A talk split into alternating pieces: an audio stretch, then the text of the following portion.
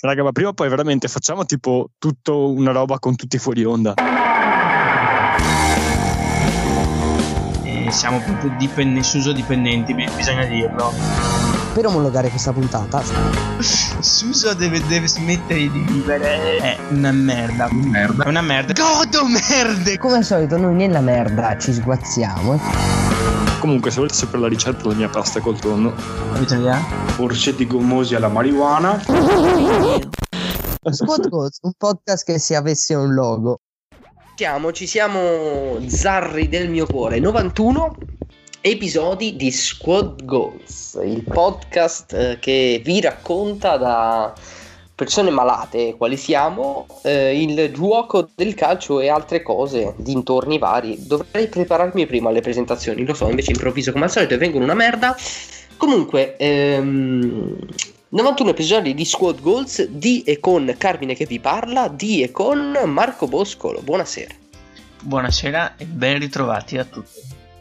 Di ecco, mamma mia, come l'ha detto con che fascino. Fanno sono di la, la pelle d'oca, signori. Buonasera, di e con Andrea Gasparoni. Buonasera, buonasera. Ti- ci stiamo avvicinando alla puntata 100 e ho, ho i brividini, eh? Siamo vicini, siamo vicini. Puntata 100 che dovrebbe avere in realtà un regalo di Matteo Falchi. Buonasera. buonasera, buonasera a tutti. Si può staccare visto che ce l'ha comunicato. Siamo così importanti per Falchi No, che no. si stacca il Adesso funziona perché non mi permetteva di mutarmi prima, non so perché adesso funziona. vabbè. Giusto perché l'hai detto, eh, quindi questo lo teniamo, non tagliamo un cazzo. Assolutamente no. Siamo in attesa dell'uomo della musica che è Edo e speriamo di averlo qui con noi, ma nel frattempo salutiamo anche l'amico Bruno Gorgone. Buonasera. Buonasera, buonasera a te, buonasera a tutti, buonasera a Christian Eriksen che so che ci sta ascoltando. Cristian, ti amiamo come non mai. Per la 91esima volta siamo qui a parlarvi. E 91 sono anche. eh, beh, il 91 è l'anno dello scudo della Samp, per chi non lo sapesse. L'anno di debutto di Collina in Serie A. Questa cosa mi ha mandato fuori di cervello. Cioè, Collina ha debuttato 30 anni fa in Serie A e io mi sento vecchissimo a pensarlo. Ehm, 91. Eh, nel 91 c'è stato il minimo eh, di num- numero minimo di reti segnate in una giornata, ovvero 8 nell'ottava giornata del 91-92 e anche il maggior numero di reti subite sono proprio 91 dal Casale del 1933-34. Inoltre 91 è il numero atomico del protoattinio ed è una parola bellissima dire protoattinio. Eh, non è bello invece dirvi che eh, stiamo per parlare di varie squadre che hanno vinto in questa settimana. Eh, ci siamo lasciati, se non sbaglio, l'ultima puntata con eh, il derby di Coppa alle porte. Ci ritroveremo con eh, il big match di Coppa Italia alle porte. Perché per chi ci sta ascoltando, eh, martedì sta per disputarsi l'andata della semifinale di Coppa Italia tra Inter e Juve. E partirei parlando proprio della Juve, che forse è quella con meno argomenti da sviscerare. Perché la Juve ha vinto e la Juve del gesto che nonostante tutto si sta rifacendo sotto in campionato e dovremmo fare il solito discorso del gioco divertente, cazzi e mazzi, eccetera, eccetera, eccetera. Oppure possiamo dire che è il primo febbraio. Io vi avevo detto che dopo gennaio avremmo tirato qualche somma primaria. E quindi, amico Gasp, questa Juve ormai è finito anche gennaio e dobbiamo dire qualcosa ai nostri ascoltatori che vogliono sapere se questa se questa Juve è davvero ancora in corsa per lo scudetto. Ora, a prescindere dalla batosta con, in uno scontro diretto contro l'Inter, per- che ci può stare perché la Juve è comunque tornata un po' sulla terra.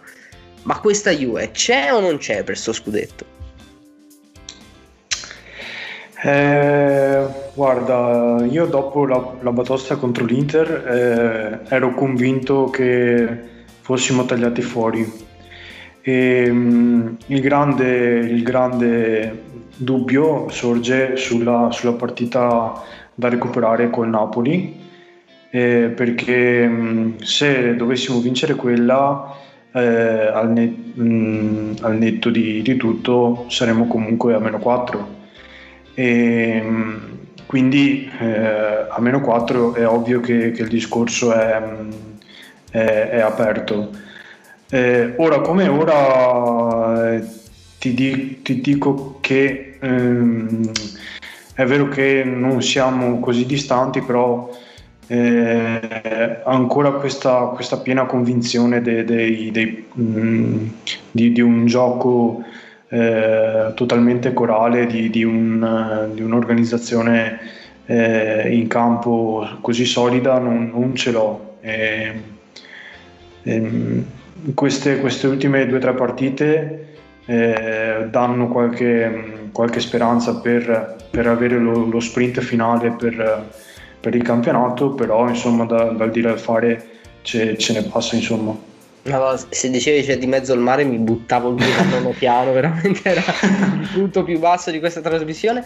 No, eh, mm, chiederò probabilmente a, a, a, Falchi dell'ultima partita e quindi ovviamente ti inserirai in caso nella conversazione, ma ti chiedo anche visto che si è concluso il calciomercato se ti aspettavi qualche, mm, qualche innesto in più. Va detto che se non sbaglio i movimenti della Juve Beh, ci, ci, sono stati, ma come al solito, sai, quelli futuribili, i classici scambi col Genoa strani eh, o, o, con l'Udinese. Di solito c'è Mandragora che passa tipo per 20 milioni, poi viene riprestato per 12, cose strane.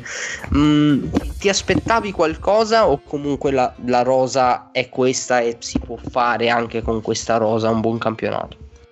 No, sul mercato onestamente non avevo così, così alte aspettative eh, siamo stati per qualche periodo abbastanza decimati da infortuni, Covid, eccetera, però adesso siamo quasi a pieno organico, ci manca solo il ritorno di, di Dybala e così come siamo, insomma, eh, direi che vis- vista la, la, mancanza economica eh, mi ritengo soddisfatto, soddisfatto e e diciamo eh, in linea con le aspettative. Ecco. Eh, dai, parliamo amico Falchi di questa partita. Mm, ho letto che comunque è una Juve che ha convinto, però cioè, non me ne voglia il signor Ranieri che è un ottimo minestraio per salvare le squadre di Serie A e per vincere campionati incredibilmente sculati in Premier, però mi aspettavo molto poco da questa Sampdoria e credo ci sia anche stato poco da vedere proprio in campo come, come livello dell'avversario, non so se sbaglio io. Sì, beh, diciamo che la Sampdoria non ha mai dato l'impressione di essere veramente una squadra in grado di fare male alla Juve. Tuttavia la partita ha avuto qualche spunto interessante, secondo me si è visto un Chiellini tutto sommato in forma, eh, ok, l'avversario non era dei migliori e Quagliarella non è quello di dieci anni fa, però eh, Chiellini ha fatto sicuramente un'ottima figura, eh, ci sta, insomma, è un difensore comunque che è stato tra i migliori al mondo, per come lo vedo io, e adesso è un po' attempato, però sicuramente fa, può fare la differenza dalla panchina, secondo me, nel lungo periodo. E il secondo spunto di riflessione importante, secondo me, è quello sul centrocampo, dove Arthur pare che abbia rimparato a giocare a calcio dopo i suoi trascorsi al Barcellona. Perché nel nuovo ruolo che gli ha ritagliato Pirlo, che è quello di mezza mezzala, è risultato abbastanza convincente. È stato tra l'altro il secondo giocatore per palloni toccati dopo l'onnipresente Bentancur. Quindi diciamo che a livello di centrocampo forse Pirlo comincia a capirci qualcosa e McKenny, Arthur e Bentancur dovrebbero essere i tre, i tre designati, diciamo. Che, che, che, ci può stare in realtà. Ovviamente c'è il, la solita domanda su McKenny che è molto bravo in molte cose e per questo viene anche costretto a fare a volte l'esterno, ad esempio, del, del centrocampo a 4, che è una cosa che veramente mi farebbe rabbrividire ad averlo nella mia squadra, però eh, si fa di necessità virtù. Credo che comunque appunto una partita come, la Sam- con- come quella contro la Sampdoria ci può anche stare, poi contro avversari di, di altro calibro si vedrà, ecco. Ehm, manca anche in tutta questa squadra di Bala e la domanda è, in, tipo nel 4-4-2 che ha affrontato la Sampdoria, tu di Bala ce l'avresti visto? Oppure è meglio la solidità, andiamo a vincere le partite e poi l'estro lo lasciamo per altre occasioni? Ma io ti direi che uno come Dybala ce lo vedrei bene sempre quando è in forma, perché cioè, ultimamente Dybala va un po' ad alti e bassi, però non dimentichiamo che se in forma è veramente devastante, è veramente un fattore secondo me non solo in Italia ma anche in Europa. E per come ora di Bala forse è il caso di lasciarlo un po' a riposare. Ecco. Mm. Interessante, chiedo agli altri due che abbiamo in questa magica chiamata che non tifano appunto i colori bianconeri, visto che comunque è stranamente eh, ufficiale, sta per uscire dalla mia bocca una frase che mai mi sarei aspettato di proferire a voi, ovvero Federico Chiesa si è davvero ben integrato nel, nella Juventus in un ruolo per carità disegnato esattamente eh, per lui. Non c'è Di Bala, a volte c'è Kuluseschi. Vi chiedo, può bastare Chiesa come giocatore destro a, a, non destro di piede, ma di estro a, questa Juve per, per, dare quel guizzo in più. Perché comunque la Sampdoria, per quanto non abbia dato filo da torcere, è una squadra arcigna, una squadra solida e un po' di qualità serve. Non credo che Ronaldo, Ronaldo è un po' appannato ultimamente, ci può anche stare. E, e Chiesa sta veramente facendo la differenza. Quindi vi chiedo, prima Boscolo, poi Bruno, rapidamente, se vi aspettavate questo Chiesa. Perché io l'ultimo Chiesa della Fiorentina mi aveva molto deluso e rivedere un Chiesa così sveglio a Torino mi ha, mi ha francamente sorpreso, non me l'aspettavo. Ma questa penso sia un'opinione condivisibile e che io condivido. Abbiamo già speso parole su Chiesa, mi pare, nelle puntate precedenti e ha sorpreso veramente tutti perché si è preso la scena in quel di Torino impensabile, onestamente, visti i campioni che ci sono sembra anzi Ronaldo adesso essere un po' appannato e non girare bene. E quindi m- tutti i meriti di Chiesa e si è dimostrato veramente un giocatore forte, ancora giovane, può ancora crescere tanto. Per quanto riguarda l'estro, penso che sia un po' la scelta naturale in questo momento che, che la Juve giochi poco di estro per il modulo, per la maniera di giocare appunto, per l'impostazione che ha dato Pirlo è impostazione più, molto quadrata, direi molto ordinata e quindi è anche chiaro che giocatori più di fantasia come Di Bala ne vengono a soffrire e, e, va bene così evidentemente a Pirlo in questo momento e merito a lui perché i risultati stanno arrivando, ahimè. Io penso che in generale la Juventus non può prescindere da Dybala però che eh, allo stesso tempo se Pirlo deciderà di propendere a livello tattico per mettere in campo una squadra più verticale, perché eh, io continuo a pensare che la Juve è un po' in una zona grigia tra una squadra eh, che gioca un calcio di possesso e una squadra verticale, Chiesa mh, mm, potrà essere il, il giocatore di riferimento di questa Juve, altrimenti di bala tutta la vita. E questa cosa della verticalità la ritroviamo proprio ora perché la Juventus affronterà noi dell'Inter tra meno di 24 ore in Coppa Italia, partite ovviamente che saranno due, andate e ritorno, quindi non è che ci possiamo sbilanciare più di tanto.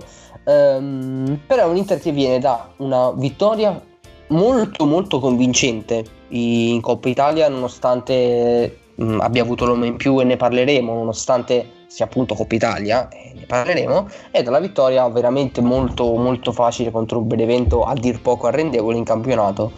Um, amico Bruz, ci portiamo solo Christian Eriksen tra, tra, le cose positive di queste due partite oppure anche un po', un po', di sicurezza? Davvero, ripeto, soprattutto la partita con il Benevento ha molto poco da raccontare sia tatticamente che come intensità di gara, cioè l'ho, l'ho trovata veramente una partita molto molto facile eh, distesa quasi, però in un campionato mentale, mi viene da dire, come quello che è questo 2020-21 in cui tutte si fermeranno e conta molto la psicologia, ci sono anche queste partite.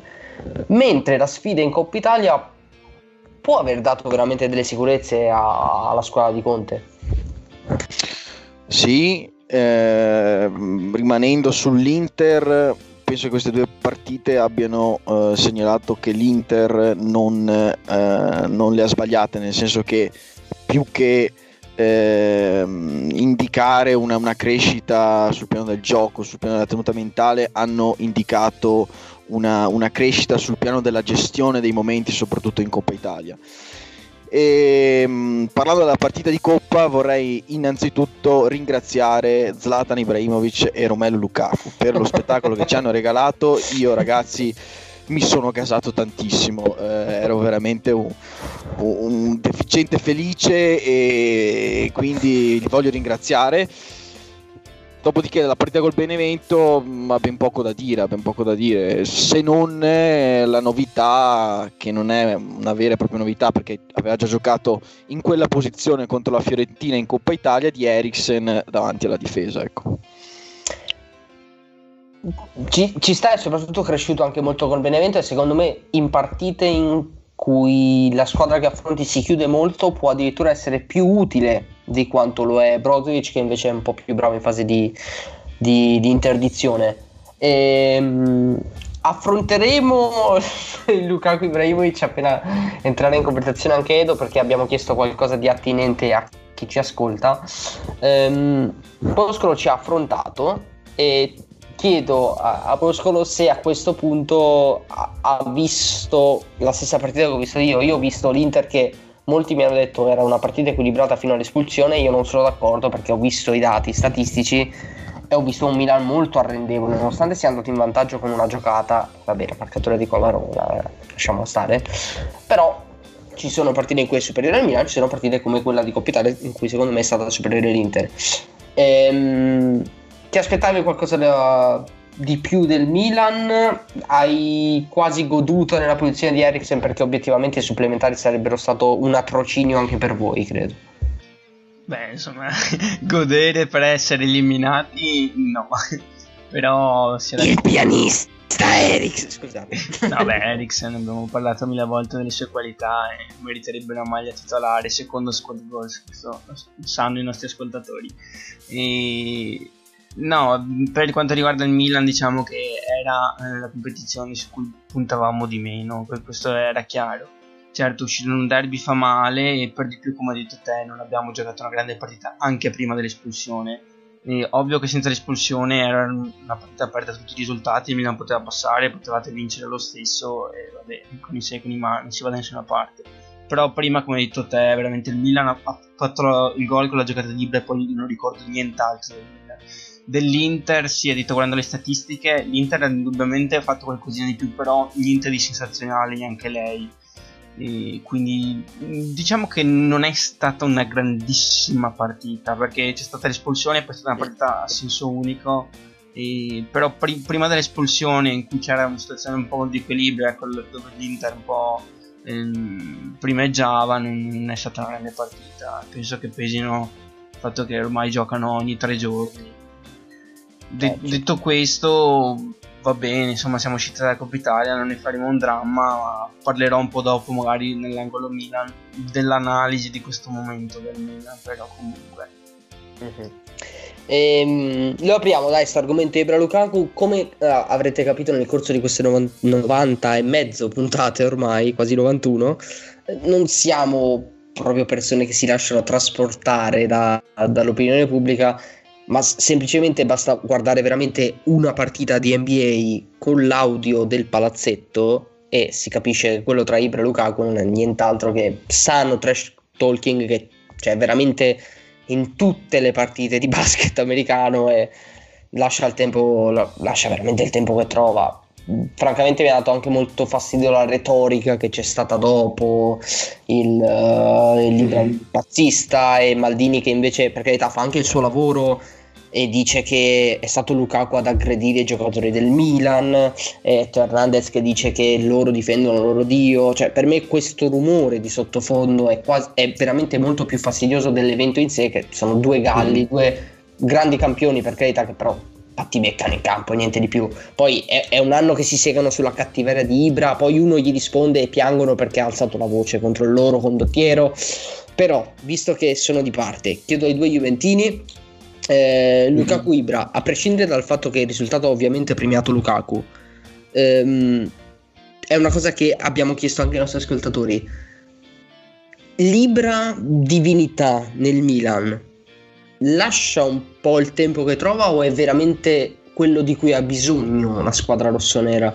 Cioè, mh, mm, credete che senza la figura quasi elevata di Ibra rispetto agli altri il Milan perda qualcosa e quindi ne hanno così tanto bisogno da sacrificare anche un uomo? Perché eh, questa è una roba che capita. Se lo veneri eh, ci sta anche che lui si senta libero di fare un fallo al centrocampo come quello che ha fatto e ti lascia in 10 vai Gasp eh, sì, secondo me eh, si sta un po' estremizzando il, ehm, il concetto, mi intendo mm, nell'ambiente Milan e, e, questo fa un po' di gioco anche all'ambiente e, e carica un po' più sulle, sulle spalle eh, di carica di responsabilità Ibra e un po' meno il resto della squadra a mio avviso e, e quindi mh, aiuta un pochino ecco, eh, a chi magari non ha le, le, stesse qualità e chi magari è,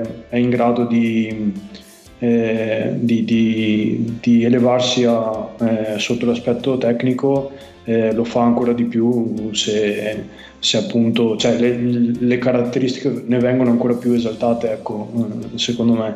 Poi mh, tutto secondo me un po' viene fatto anche tra virgolette per, eh, per, fare, per fare, notizia, fare, fare un, un'immagine eh, che, di cui poi puoi far, può, può far, far, parlare di sé. E, e, e, è chiaro che poi si, si cade sull'esagerato eh, perché dopo la partita ho visto, cioè, hanno fatto servizi al telegiornale su, su sta boiata che boh, io sono rimasto veramente F4 basito, non so se, se Falchi è, è d'accordo. Eh, Falchi è il parere che mi interessa di più, non me ne vogliono anche i milanisti, perché comunque lui è un fan di Ibra, ma è anche una persona che riesce a darmi sempre dei pareri veramente molto interessanti, spesso anche lontani dai miei. Ehm, serve ancora questo, questo Ibra? Non, non me ne vogliate, è un po' galletto. Beh, Ibra è un leader nato e al Milan un leader serve perché benché la squadra stia performando molto bene e abbia acquisito una certa fiducia nei propri mezzi, perché è innegabile, e il leader a loro serve ancora, gli serve ancora qualcuno che gli spinga un po' eh, mentre stanno nel passeggino, diciamo. Quindi Ibra sicuramente è un fattore imprescindibile. Poi il fatto che lui abbia questi colpi di testa, diciamo, è, fa parte del pacchetto Ibra, insomma, non è una cosa che, che è nuova di lui e che è una cosa, insomma, che uno deve tenere un po' in conto anche. Insomma, se hai Ibra in squadra eh, sai che una volta ogni 100 partite ti può fare un colpo del genere e, e staci insomma. Eh, anzi direi che il Milan è stato anche fortunato perché è uscito dalla Coppa Italia e potrà concentrarsi meglio negli altri due fronti che ha. Sì, beh, sul fattore slavità di Ibra, Scott ricordiamo che non è un podcast razzista, possiamo concordare tutto, ma il, il, punto cruciale su cui volevo uh, porre l'attenzione io è che dalla mia disamina della, dell'intera carriera di Ibra è, è, sempre successo così. Cioè Ibra ovunque è arrivato ha cambiato l'ambiente, ha monopolizzato tutto e questo in un primo momento ha fatto bene alla squadra, ha fatto portare i risultati, ha coeso l'ambiente eccetera. Però dopo alla lunga è controproducente perché dipende totalmente da un uomo, eh, si parla solo di lui, eccetera, e alla fine Ibra non ha mai avuto un rapporto duraturo con nessuna squadra, anche per questo secondo me. E questo aspetto, per, concludo, questo aspetto è venuto ad acuirsi secondo me nel Milan proprio perché è una squadra molto giovane e quindi il fatto di, di, avere il campione così Ibra che è una leggenda possiamo dirlo in questo sport qua è, è, stato elevato ancora di più appunto perché la squadra è giovane e tutti lo guardano come, come idolo. Però cioè, se posso dire la mia opinione è vero che Ibra è uno che ovunque è andato ha sempre fatto bene nel breve e non troppo bene nel medio-lungo periodo. Però c'è anche da dire che il Milan forse era proprio l'unica squadra in cui sembrava aver trovato la quadra e poi è stato ceduto sì. per motivi economici se vogliamo, quindi il Milan proprio sembrava l'ambiente perfetto per lui. Al Milan stava facendo bene tutto sommato.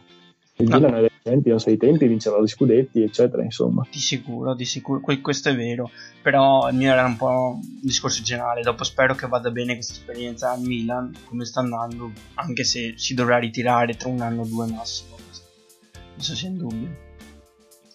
Ecco, l'argomento Ibra-Lukaku lascia il tempo che trova, come abbiamo detto, ma l'argomento invece Ibra e rapporto con i suoi sottoposti, mi viene da dire, del Milan, invece ci regala veramente tantissimi spunti di, di discussione e anche eh, su quest'onda possiamo presentare eh, Edo Guardini, buonasera. è, è, è esploso durante, durante, la nostra conversazione, è riapparso. Ehm, Edo, la mia curiosità ci ha portato a chiedere anche qualcosa ai nostri ascoltatori, anche perché mh, mm, se vuoi dirci anche brevemente la tua sull'argomento Ibra, è una cosa determinante secondo me in quello che sarà poi il Milan anche nella prossima metà diciamo di questo campionato, ovvero una squadra che veramente viene presa sulle spalle e crede allo scudetto o una squadra che mh, mm, capisce i propri limiti e capire i propri limiti non è proprio nelle, nell'indole di Ibra e, e, lo ha dimostrato anche in Coppa Italia, magari andando un po' troppo in là, un po' troppo oltre il limite venendo espulso.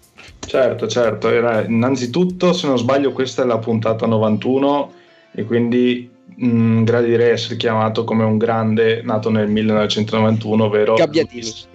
Eh, avevo pensato anche a Gabbiadini, invece è Luis Pedro Cavanda, attualmente svincolato. Dopodiché... Che capelli aveva Cavanda, scusate. Cavanda era straordinario. Ah, i capelli molto, sì è vero, era un particolare molto importante di, della sua persona. E detto ciò, dopo andiamo un attimino a leggere eh, quanto abbiamo chiesto ai nostri cari amici di Pretattica. Eh, sulla questione, allora, in un primo momento, eh, durante la, la lite in campo, eh, ho avuto anche una conversazione col nostro amico Bruz e devo dire che mi dispiace dirlo in pubblico, ma per me era assolutamente un'estasi vedere due bestioni di quel genere eh, tirar fuori le palle in campo e il fatto che fossero loro due che andassero testa a testa e che nessuno dei due si fosse buttato giù era una prova di forza tra cui no, gasano e caricano diciamolo sì, sì. Noi, noi, sul divano ci abbracciamo e ve- dividiamo la birra ma loro devono sputare sangue in campo diciamolo. No è vero. E infatti vedere, vedere due persone due leader due bestioni perché sono due grandi anche non solo, non solo calcisticamente ma anche fisicamente era una cosa che non vedevo da tanti anni in Serie A e quindi sì, mi ha dato un po' di... mi ha messo quella carica, quella, quella carica tipica delle lotte che magari quando vedi due che fanno, fanno rissa da qualche parte è una, forse un, un, sentimento irrazionale, però c'è. Dopodiché... Benvenuti eh, nel Fight Club, c'è, c'è stata la Royal Rumble eh, recentemente, andatevi a vedere gli highlights, ha vinto Lukaku ha vinto Lukaku. eh, che dire, mh, mm, io eh, penso che Ibrahimovic abbia un po' perso un... Uh, intanto abbia perso eh, l'occasione di eh, fare bella figura eh, in una partita del genere perché ehm, una volta espulso lui, una volta comunque il secondo giallo che poteva anche, mm, non so se ne avete già parlato, poteva essere un pochino più clemente l'arbitro magari lì a centrocampo, ma vabbè, ci sta. Ha perso l'occasione di, di far fare un bel derby al Milan perché effettivamente era, era, un copione ben scritto, era un, una bella partita, la lite tra i, due, tra i, due, più grossi a centrocampo alla fine, fine, del primo tempo e dopo sarebbe stato bello vedere Ibrahimovic in campo fino alla fine per goderci di più questo spettacolo. Credo che eh, se effettivamente sono vere le cose, anche che ha detto Ibrahimovic, eh, sempre in maniera chiaramente dettata da, dall'euforia che c'era del momento in campo, però comunque riprendere la, la discussione sul voodoo, su, su queste cose qui, eh, magari avrebbe potuto evitarle, visto che comunque gira e rigira, rivoltando come un calzino la, la, la discussione e andando a approfondirla tutta, mh, le basi de, de, del voodoo, insomma, sono un chiaro riferimento a qualcosa. Quindi credo abbia perso un po' di stile Ibrahimovic in questa cosa. Poi lui dice eh, sui social nel mondo di, di Zlatan non c'è posto per il razzismo. Però occhio che eh, insomma, secondo me c'è da farci una, un, un, approfondimento un po' più, un po più mm, in profondità. Ecco.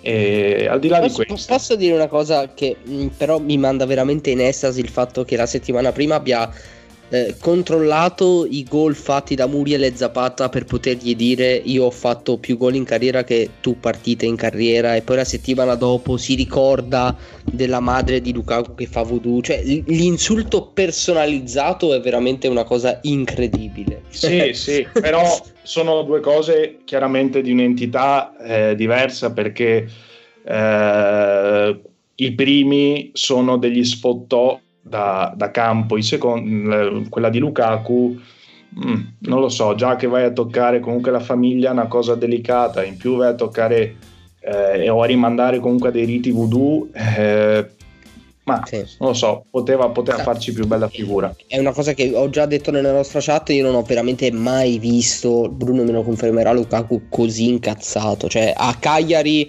quando segna il rigore con tutti i burazzisti non ha esultato per protesta, si vedeva che era battuta, si vedeva che era scuro in volto, eh, ma non l'ho mai visto veramente così tanto incazzato, non l'ho mai visto così tanto preso insulti, da alcuni insulti, quindi effettivamente se Ibra voleva innervosirlo c'è anche riuscito. E anche il rigore sulla traversa secondo me era anche indice di questo. Sì. eh, p- però voglio sapere cosa ne, ne, pensano anche gli amici da casa. Sì gli amici da casa. Allora andiamo t- tagliamo un po' più, più corto su questa cosa. Allora la domanda che abbiamo fatto agli amici era la seguente. Allora siete voi milanisti o sareste altri tifosi contenti di avere in squadra un giocatore elevato ad elemento divino come lo è Ibrahimovic in questo momento e allora le risposte sono state alcune un po' simpatiche, altre un po' più obiettive. Per esempio, Eddie ci dice che eh, per dirla alla NBA, capace di rendere contender qualsiasi squadra, quindi di chiara matrice rossonera, il nostro amico Eddie eh, esalta, le, esalta Ibrahimovic. E qui ho messo tra l'altro per rispondere una bella foto di, di Ibra con Shaq, in cui Ibra sembra veramente piccolo piccolo.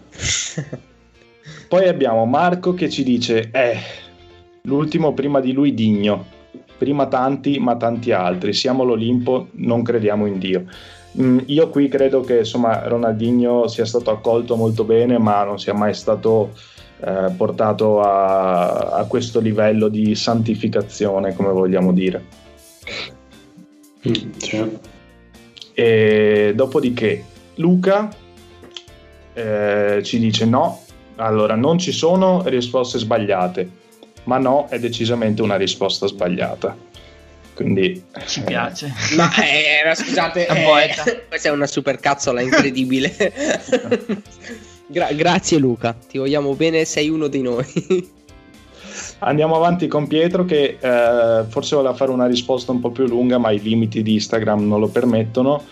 Eh, personalità molto forte, grande aiuto per i giovani Detto questo, come e poi non c'è più niente, immagino come uomo eh, discutibile, non so, possiamo trarre le conclusioni noi di questa mezza risposta. Come la pasta col tonno di Falti, cioè che ne sai, magari. Che è un grande, un grande aiuto per i giovani, effettivamente. Universitari soprattutto. È giusto, chi, chi, non sa, chi, chi non sa cucinare. Allora, poi passiamo a Marcello, eh, velocemente, che dice no perché spesso eclissa le prestazioni dei compagni, anche perché senza gente come Cialanoglu o Teo Hernandez ne avrebbe fatti pochi di gol. E questo è un punto di vista interessante sul campo più che sulla personalità. Mm-hmm. E ultima, Alberto dice perché l'uomo per crederci ha bisogno di un dio. Quindi vedo proprio... Stava scritta Teo Hernandez, poi. esatto, esattamente. Queste sono le risposte dei nostri cari amici di Pretattica, una, una risposta, una domanda un po' impegnativa, eh, però insomma siamo contenti che i nostri amici abbiano partecipato. Sì, sì, sì, e noi come al solito quando non sappiamo mm, come rispondere ad alcuni temi rispondiamo con la musica. Riprendo io allora subito e vi propongo a proposito della questione Milano, Ibrahimovic Lukaku, odio, vi propongo una canzone di, eh, presa appunto da, dall'album dei Calibro 35 ed è un riferimento al, al, film Milano odia, la polizia non può sparare di Lenzi del 1974. Quindi niente parole, solo musica, ma godiamoci questo Milano odia, la polizia non può sparare.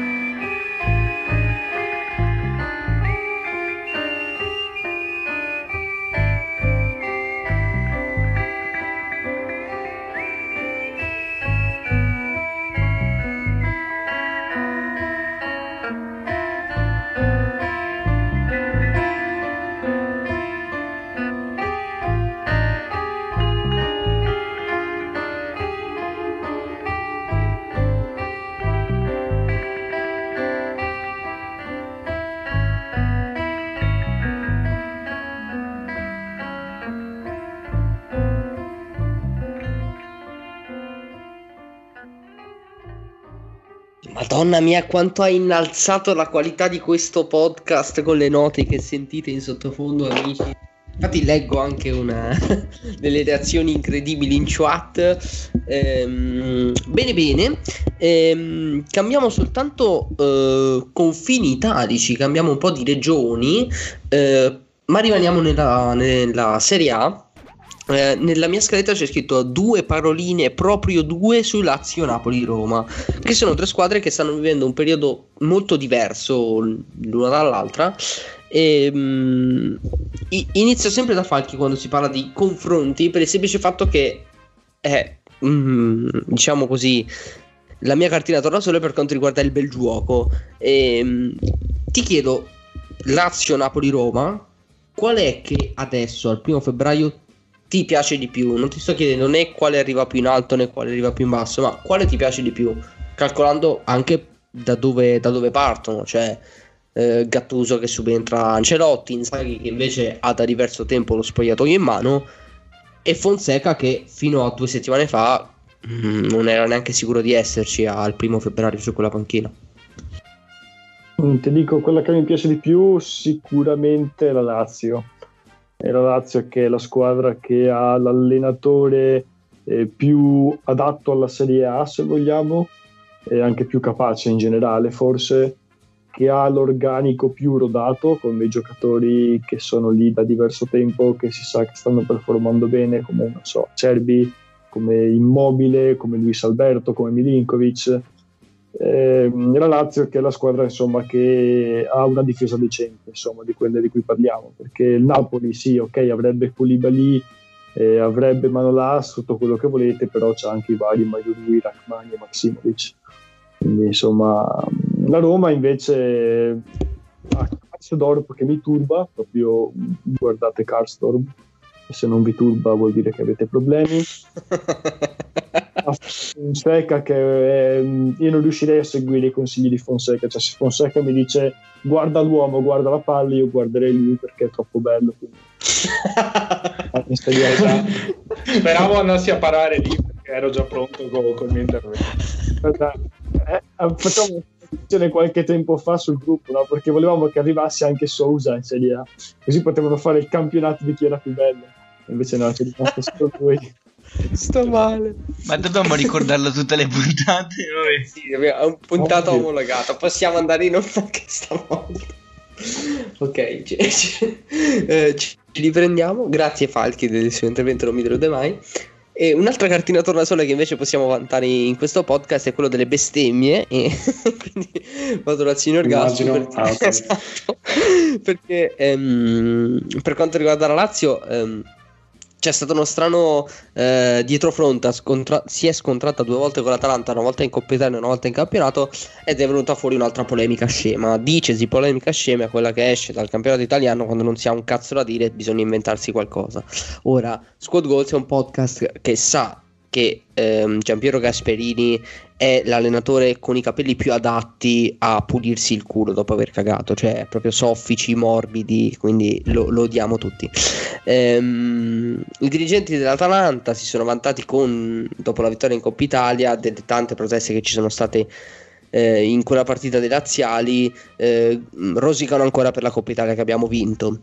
Eh, la Lazio che invece ha vinto anche molto bene a Bergamo in campionato, ha criticato l'Atalanta per l'ambiente che c'era, per uh, la mentalità da, da, da provinciale. Ecco, Atalanta-Lazio sono veramente due squadre che mai arriveranno in alto, che si scontrano Oppure c'è, c'è, qualcosa di più? Tu sei anche Juventino, quindi sai la mentalità che ci serve, diciamo così, per vincere. Ti sembrano due, due galletti che si scontrano un po' come abbiamo detto prima per Ibra e Lukaku? Oppure c'è più carne al fuoco di quello che, che sembra? E Lazio e Atalanta, secondo me, sono due squadre che, eh, bene o male, l'apice, eh, cioè sono più o meno all'apice, nel senso che eh, cioè nel breve termine sicuramente non, non, le vedo a lottare addirittura per lo scudetto, però insomma per, per quello che, che, stanno facendo eh, direi che lì, lì, lì, stanno, lì eh, stanno anche bene perché comunque sono due squadre che esprimono un, un, un ottimo calcio, sono entrambe, entrambe squadre eh, che sono state costruite nel tempo, quindi sono rodate molto bene e, e quindi insomma eh, è anche naturale che, che, si trovino lì, però insomma più di così. Il fatto è che metti, mh, una certa, um, metti Gasperini e contro Lotito e metti una, una frangia dell'ambiente eh, bergamasco contro una frangia dell'ambiente laziale ed è ovvio che il ridicolo nasce da sé dopo un po'. e, e, viene fuori il terzo Reich probabilmente. esatto, esatto. C'è più fascismo lì veramente che è una riunione di famiglia della Mussolini. E, ehm, coinvolgo proprio l'amico Bruno e eh, infine anche Boscolo perché ehm, dobbiamo toccare anche l'argomento Napoli. Allora, ribadisco il mio punto di vista, io credo che Gattuso sia l'uomo migliore che il campionato italiano ha a disposizione in questo momento. Veramente un uomo cristallino veramente uno da, da abbracciare e coccolare, per quanto non lo stimi invece tantissimo come, come, allenatore, perché non penso riesca a dare quello che ha ai calciatori, proprio per, per quanto lui è. E nel, nel, suo essere cristallino, ieri si è lasciato andare a delle dichiarazioni non tanto carine nei confronti di Laurentiis, dicendo che non si sente molto a suo agio per l'ambiente che si è creato. Ora il Napoli sta facendo comunque il suo campionato, non è distantissimo dalla vetta, in, nonostante abbia una partita in meno, ha conquistato comunque il suo posto in Coppa Italia. Quindi probabilmente le critiche sono anche diciamo un po' ingiustificate. Ecco, amico Bruno. Sì, sono d'accordo. Eh, co- co- come se, ti chiedo però com- come se ne esce perché veramente è, è difficile. Cioè, eh, veramente se non si può spodestare perché ci mette i soldi. Però veramente si fa fatica. Sì, sono d'accordo e mi viene da dire godiamoci Gattuso finché non si stufa e manda a fanculo tutti quanti. Eh, perché proprio questo suo carattere estremamente sincero, questo suo modo di vivere i rapporti umani lo porta all'esasperazione ed è questa cosa è palese ed è stata palese con le dichiarazioni rilasciate ai microfoni di Sky l'altra sera. Per cui il buon Rino dovrebbe trovare un sistema per riuscire a conciliare eh, il suo carattere con, eh, con che cosa? Con il mondo del calcio, con la realtà di un calcio che eh, si dimentica molto in fretta del buon lavoro fatto e che eh, ragiona, ragiona così, insomma. Dopodiché non lo aiuta sicuramente il fatto di avere come presidente eh, un uomo vulcanico e molto spesso irrispettoso del lavoro altrui come De Laurentiis. Per cui mi viene da dire che per certi versi eh, Gattuso farebbe bene l'anno prossimo, chiaramente, a trovarsi un'altra squadra. Insomma, io la vedo, la vedo così. E Bosco l'ha avuto anche come allenatore, in realtà l'ha avuto anche Edo. E mh, mm, io veramente ripeto, per quanto non lo stimi come allenatore, c'è un, sto povero Cristo gioca con Petagna attaccante veramente gioca in 10 tutte le cazzo di partite sto ragazzo. Cosa, cosa deve fare di più? Ha vinto 2-0 a Parma per quanto non abbia brillato ringraziate che abbia vinto. Ehm, non so cosa può immaginarsi di più la piazza, la piazza di Napoli Bosch. Tu ti ripeto eh, hai avuto Gattuso e magari sai che è un progetto molto ambizioso, forse anche troppo, quello del bel calcio di, di Rino.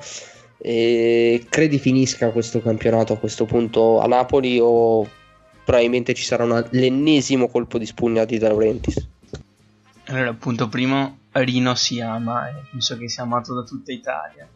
E punto secondo, condivido pienamente con quanto ha detto Bruno, però vorrei mm, più che altro dire che più che da conciliare con l'ambiente sportivo calcistico attuale, che è in parte vero, è chiaramente da conciliare con l'ambiente napoletano e con il suo presidente, come già detto, ed è quello il vero problema. Il vero problema del Napoli è il Napoli stesso, cioè è l'ambiente Napoli, sono i tifosi, il presidente. Questo razzismo becero, continuiamo. Eh, ci piace così. È que- è que- però è un dato di fatto perché è la piazza il problema, è la mentalità della piazza. Il Gattuso con gli uomini che ha, come hai detto te, a Petagna in questo momento davanti titolare finché se non si riprende. E, lui sta facendo il massimo. Lui, la squadra sembra anche seguirlo, non proprio il 100%. Io penso che finirà la stagione perché non avrebbe nessun, nessun colpo di spugna, come hai detto te. Secondo me penso che finirà la stagione, forse come avevo già detto qualche settimana fa, dopo verrà cacciato, forse alla fine. Penso. Questo sia l'epilogo un po' inevitabile, dispiace molto perché Gattuso è un uomo veramente che merita, eh, con il Milan ha sfiorato la Champions, e vorrei vedere Gattuso in una piazza che gli dà la possibilità di, di allenare per un po' di anni, di fare un bel progetto, perché secondo me anche come allenatore potrebbe dire la sua. Bene, ehm, vi vorrei coinvolgere tutti e prima di dare la parola a Edo per il secondo stacco musicale su quello che è stato il, il mercato low cost dell'ultimo mese, ce l'aspettavamo tutti molto low cost, ma eh, nonostante questo ci sono stati dei colpi a dir poco romantici e credo sia anche giusto coinvolgere nuovamente per il via convinto di settimana prossima i nostri ascoltatori per capire qual è in questo gennaio qual è stato la, l'acquisto di questo mercato più romantico. E ehm, io ne avrei già selezionati tre, ditemi se siete d'accordo. Ehm, io ho scelto Strotman alla Roma, eh, scusate, Strotman al, al, Genoa, che per quanto sia un giocatore che non ha più la cartilagine del ginocchio, io veramente sono fortemente affezionato a quello che è stato Strotman ai tempi della Roma.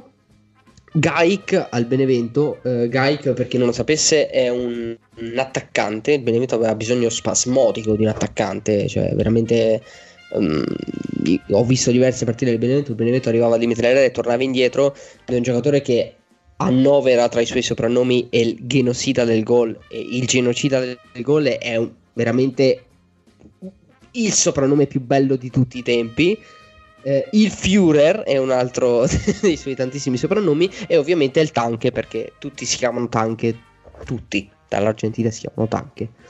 E, ehm, e quindi doveva esserci assolutamente nella nostra short list.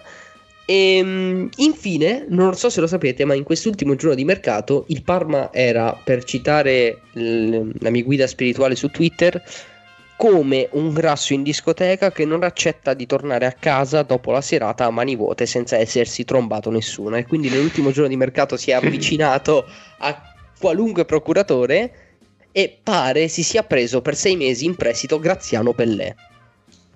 Wow. Quindi Pellè, Strotman e Kaik sono la mia short list um, di questo mercato romantico. Vedo che do la mano, in, la mano alzata. Prego. Allora, eh, una cosa su, su Pellè, non credo sia stato ufficializzato Pellè al momento. No, non ma, ma però, però arriva Zirzi dalla, dal Bayern Monaco che secondo me è un bel, potrebbe bel essere una, una, bella rivelazione. Però allora su eh, il nostro cavolo che sì cavolo il nostro caro Adolfo. Il nostro cavolo? Attenzione. Eh, io, io sì perché eh, vabbè io penso si dicesse intanto Gaic e, e lo, mm, Pu- può essere. appunto proprio perché pensare fosse Gaic ci sta anche il riferimento al terzo Reich o Reich. Allora no diciamo, diciamo che è Gaic allora, perché ci sono altri soprannomi eh, per questo gigante argentino che oltre a Führer è il genocida del gol e il dromedario del gol la soluzione drome- cioè, no, fermiamo, cioè ragazzi, è il dromedario del gol, che cazzo di soprannome è? Cioè, cioè ma, ma, capisco, quasi capisco il dromedario, ma perché devi aggiungergli del gol? Chi, cos'è un dromedario del gol? No, perché no. un dromedario del gol? Non ne ho la più pallida idea, non, non, mi sembra neanche un animale che possa fare gol, onestamente. Ma poi e... ha una gobba solo, ma cos'è? Ma perché? E poi è il re della razza Aya quindi eh, è veramente qualcosa di molto eh, succulento e spero che ho già tanti slot eh, ho già l'attacco bello pieno al fantacalcio però cioè, è troppo, troppo golosa questa cosa qui comunque ma, ecco. scusa se ti interrompo nuovamente ma Adolfo Gai che leggo adesso ha fatto 13 presenze e 0 gol l'anno scorso. Sì, è, è, cioè, è, una, è una, pippa incredibile questo Vienosida del gol, scusate. È una pippa clamorosa, e, però, però, ci farà divertire. Ci farà, ci farà, divertire, io lo so, eh, perché poi al Benevento, cioè tu immagina una, un nazista argentino a Benevento. No, Bruno, di, dimmi, dimmi cosa ne pensi No, stavo guardando anch'io le statistiche. Oh, 2018-2019, 11 presenze, 2 gol. L'anno successivo 5. Al CSK Mosca 0 gol, anzi una rete in Europa League. Cioè, voglio ma, dire, un po' poco per... di cosa? un po' poco per la soluzione finale, che tra l'altro, beh, ragazzi, c'è del genio in questo, in questo apodo. Però, eh, cioè, come diceva il Maro, eh, nome nomen Adolfo Gaik, cioè Adolfo Gaik, Adolf Gaik richiama il Reich. Boh, eh, veramente io indagherei su- sulla famiglia di provenienza di questo ragazzone perché Sì. sappiamo bene che dopo Eh, nel periodo finale della seconda guerra mondiale molti gerarchi fuggirono in Sud America quindi sai te. che, che non venga da- dalla Patagonia, che era proprio il- la, la zona dove, dove i, i rifugiati nazisti andavano a, a nascondere le proprie malefatte. Se, se Gaik avesse sparato a John Lennon staremmo ancora sentendo le- le- i live, i concerti live di John Lennon quest'oggi probabilmente. Speriamo ta- in tanti like e, e ti aggiungo eh, un bel ritorno. un Vai bel- a fare il culo. ti, no, ti aggiungo un bel ritorno di El Sharawi e, e, e invece un Llorente all'Udinese che mi piace, mi piace vedere. Uh, bello, bello, Me bello. l'ero perso io Rente l'Udinese. E però io rilancerei. L'Udinese, che- l'Udinese gioca di contropiede, gioca con una torre come Llorente. Boh, vabbè. Io ti, ti rilancerei a, a proposito di ritorni, eh, quello di, di Rugani al Cagliari, che è un ritorno sì, in, Serie A. E non Veramente so gli come affari della risolvere. Juventus con le neopromosse o piccole del Serie A sono Ma non veramente credo sia ancora della Juve, non credo, un oblò strano, posso dire. non credo sia. Però comunque cioè, non credo come, come possa risolvere i problemi della Ah, difesa. di Dobbiamo, eh, mi ero dimenticato questa cosa, non l'ho scritta in scaletta Bosco, non mi dispiace per Affellai. Eh, Purtroppo un grande campione si è ritirato. Eh, è una sofferenza per il team eh, Boscolo, i giocatori Boscolo. La vita va avanti, ci sono cose più importanti. No, io volevo dire soltanto una cosa su questo mercato. Ma che mercato di riparazioni di merda è stato? Cioè, stiamo leggendo delle cose clamorose, veramente. Cioè, il Covid almeno ha portato qualcosa di positivo, ragazzi. E per me il- l'acquisto migliore è quello di Pellè, perché non si sa neanche. avevo- Adesso mi sono informato mentre parlavate. Era svincolato, non si sa neanche se sia ufficiale che è il Palma. Cioè, è talmente oltre che questo qua, se, fa, se va veramente a giocare il Palma e fa qualche gol, ce lo troviamo anche all'Europeo. Cioè, signori, Che, mamma io, io ho visto Carri di Mattia Destro all'Europeo, non ne abbiamo parlato perché a questo punto abbiamo scoperto che Ballardini è l'unico allenatore che può allenare al Genoa. Che E- può allenare Mattia a destra. Incredibile questa cosa. Abbiamo 5 nomi, Falchi, dai, elimicia- eliminane uno. Allora, eh, Pellè, El Sharawi, Gaik, Strotman e... Che altro avevamo detto, scusate? Ce n'era un altro. Gaik, Pellè, Strotman, El Sharawi Rugani, cos'era? e Rugani. Eh, Rugani o ah, Llorente vai. croccante. Buttane giù uno e gli altri quattro li rimettiamo ai nostri ascoltatori, fa. Io vi butto giù Pellè perché dopo quel rigore non no! posso più vederlo veramente. Lei avere il dromedario del gol col numero 9 nella ma- e la maglia azzurra al prossimo mondiale. non accetto, scrivevo squadra. Vai. Devo dire che, che dovremmo inaugurare una nuova rubrica di Squad Goals Plus, ovvero l'angolo Gaik, quindi capire ogni settimana, monitorare questa, quel dromedario del gol.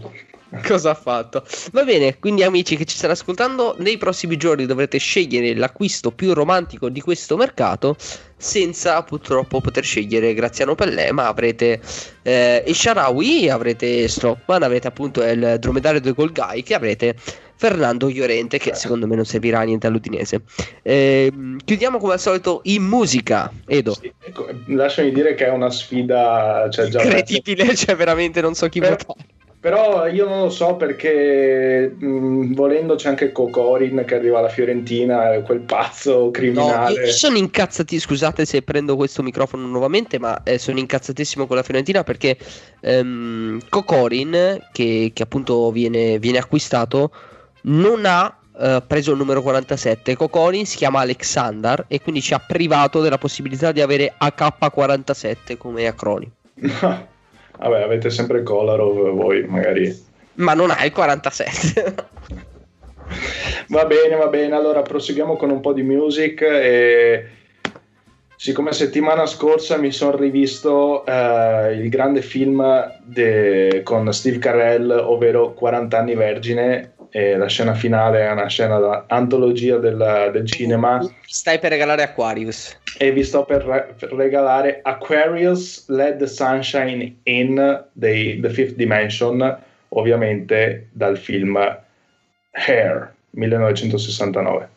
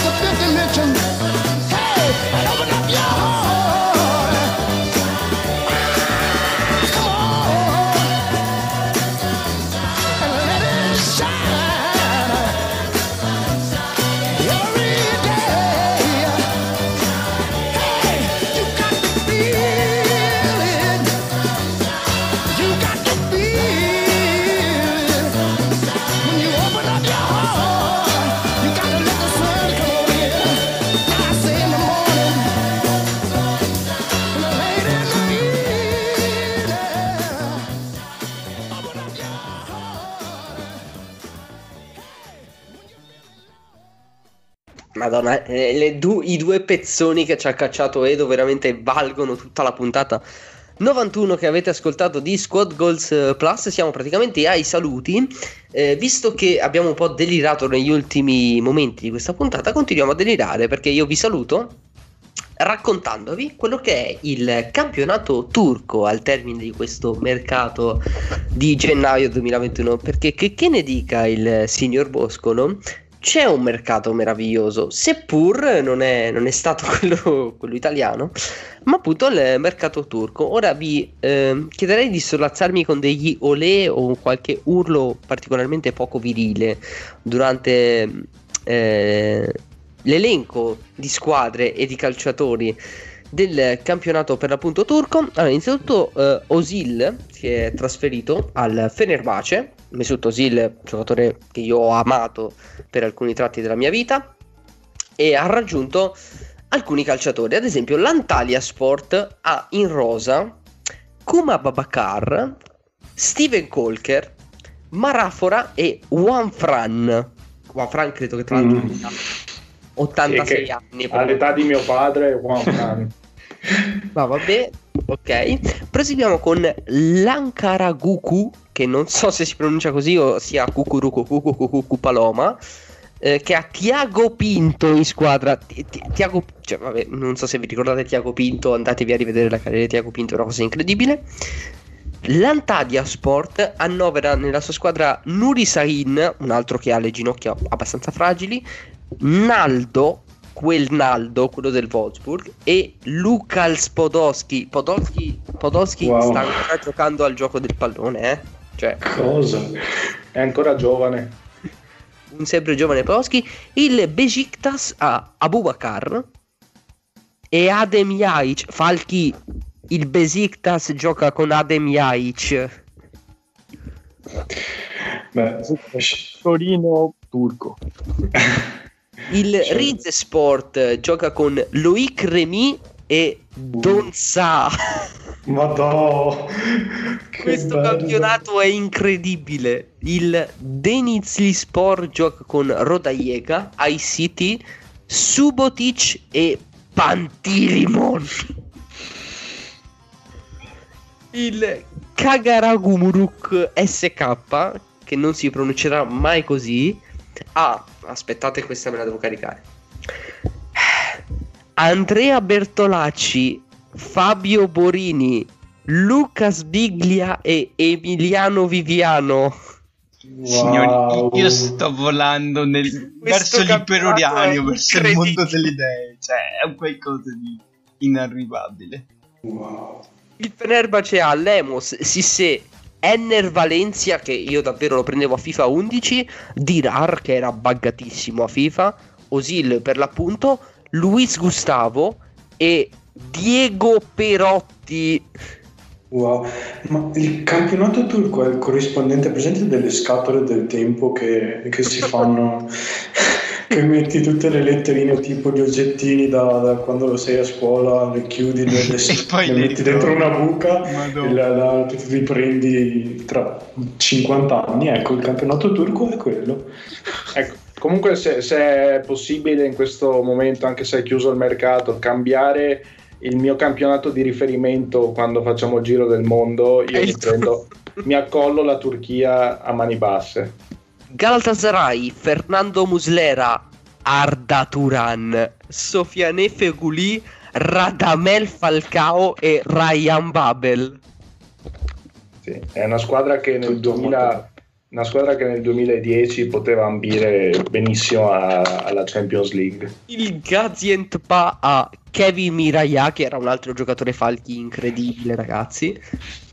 Il Goztepe ha Stefano Napoleoni, che non conosco, però ho visto che c'era Stefano Napoleoni e questa cosa mi ha distrutto.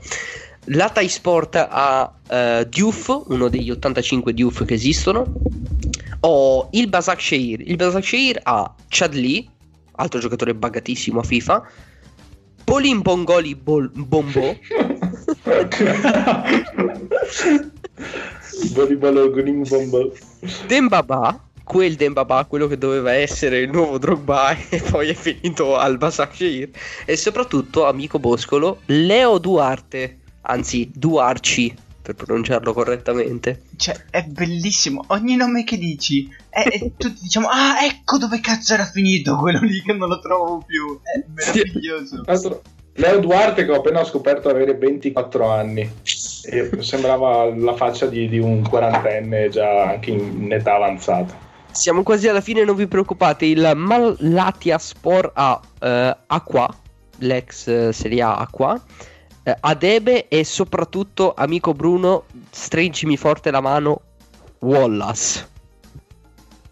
Wallace È vivo, è vivo. Buon purtroppo, purtroppo non ha i piedi davanti e non è in una cassa di legno dopo aver regalato il gol a No. Bellomo in un 3-3 col Com- Torino. Comunque è pazzesco perché sono anche ben distribuiti nelle Sì, varie è incredibile, è incredibile, incredibile. Eh, il Trabzonspor gioca con Umur, Umur, scusate, Afobe e Vitor Ugo. Vitor Ugo è quello che ha segnato quando morì a Story, era il capitano della Fiorentina. che bel momento. Proseguiamo con gli ultimi. Il Sivaspor gioca con Isaac Kofi e Kone. Panagiotis? No, Ah. Aruna. Il nome mi ha ucciso. Chiuderei con eh, il mm, 2009-2010 del Kayserispor che gioca con Denis Salibek e abbraccio nuovamente l'amico Bruno, ma abbraccio tutti perché gioca ancora Aaron Lennon. Mamma mia, non lo fermi neanche con un cannone. Cioè, probabilmente ha 85 anni, lo fermi e come questi no.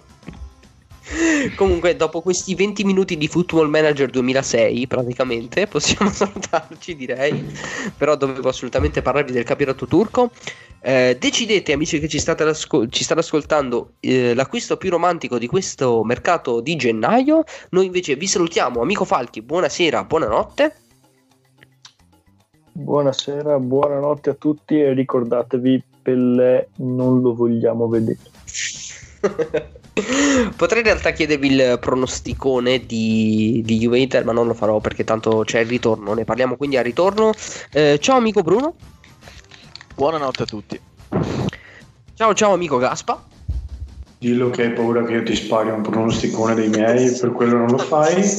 Buonanotte a tutti. Eh, ciao all'amico Boscolo che è costretto a post produrre una puntata in cui per mezz'ora abbiamo parlato del campionato turco. Ciao.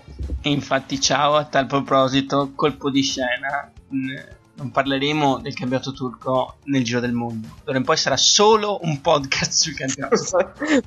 Gol se parlerà solo turco. e ciao a chi vi ricorda di mettere mi piace, l'amico Edo. Ciao. Ciao, buonanotte a tutti. E oggi, 1 febbraio, è il compleanno di Pepito Rossi, e quindi andate a leggervi il- l'articolo di Pretattica su Pepito Rossi, What If? What If vi saluta anche Carmine che eh, vi ha parlato tantissimo in questa puntata. Vi ricordo di andare su YouTube e digitare eh, Bernard Morrison del Simba FC Tanzania. È un centrocampista ghanese che ha semplicemente segnato in una sfida contro gli acerri medievali e ha deciso di esultare prendendo il pallone, infilandoselo nei pantaloncini e mimando di avere i testicoli grossi quanto un pallone da calcio. E con questo romanticismo io vi abbraccio con tutto l'affetto di questo mondo e vi dico keep the ball rolling. Ai permette signorina, sono il re della cantina. Volteggio tutto crocco sotto i lumi dell'arco di San Rocco. Son monarca e son boemio. Se questa è la miseria, mi ci tuffo con dignità da re.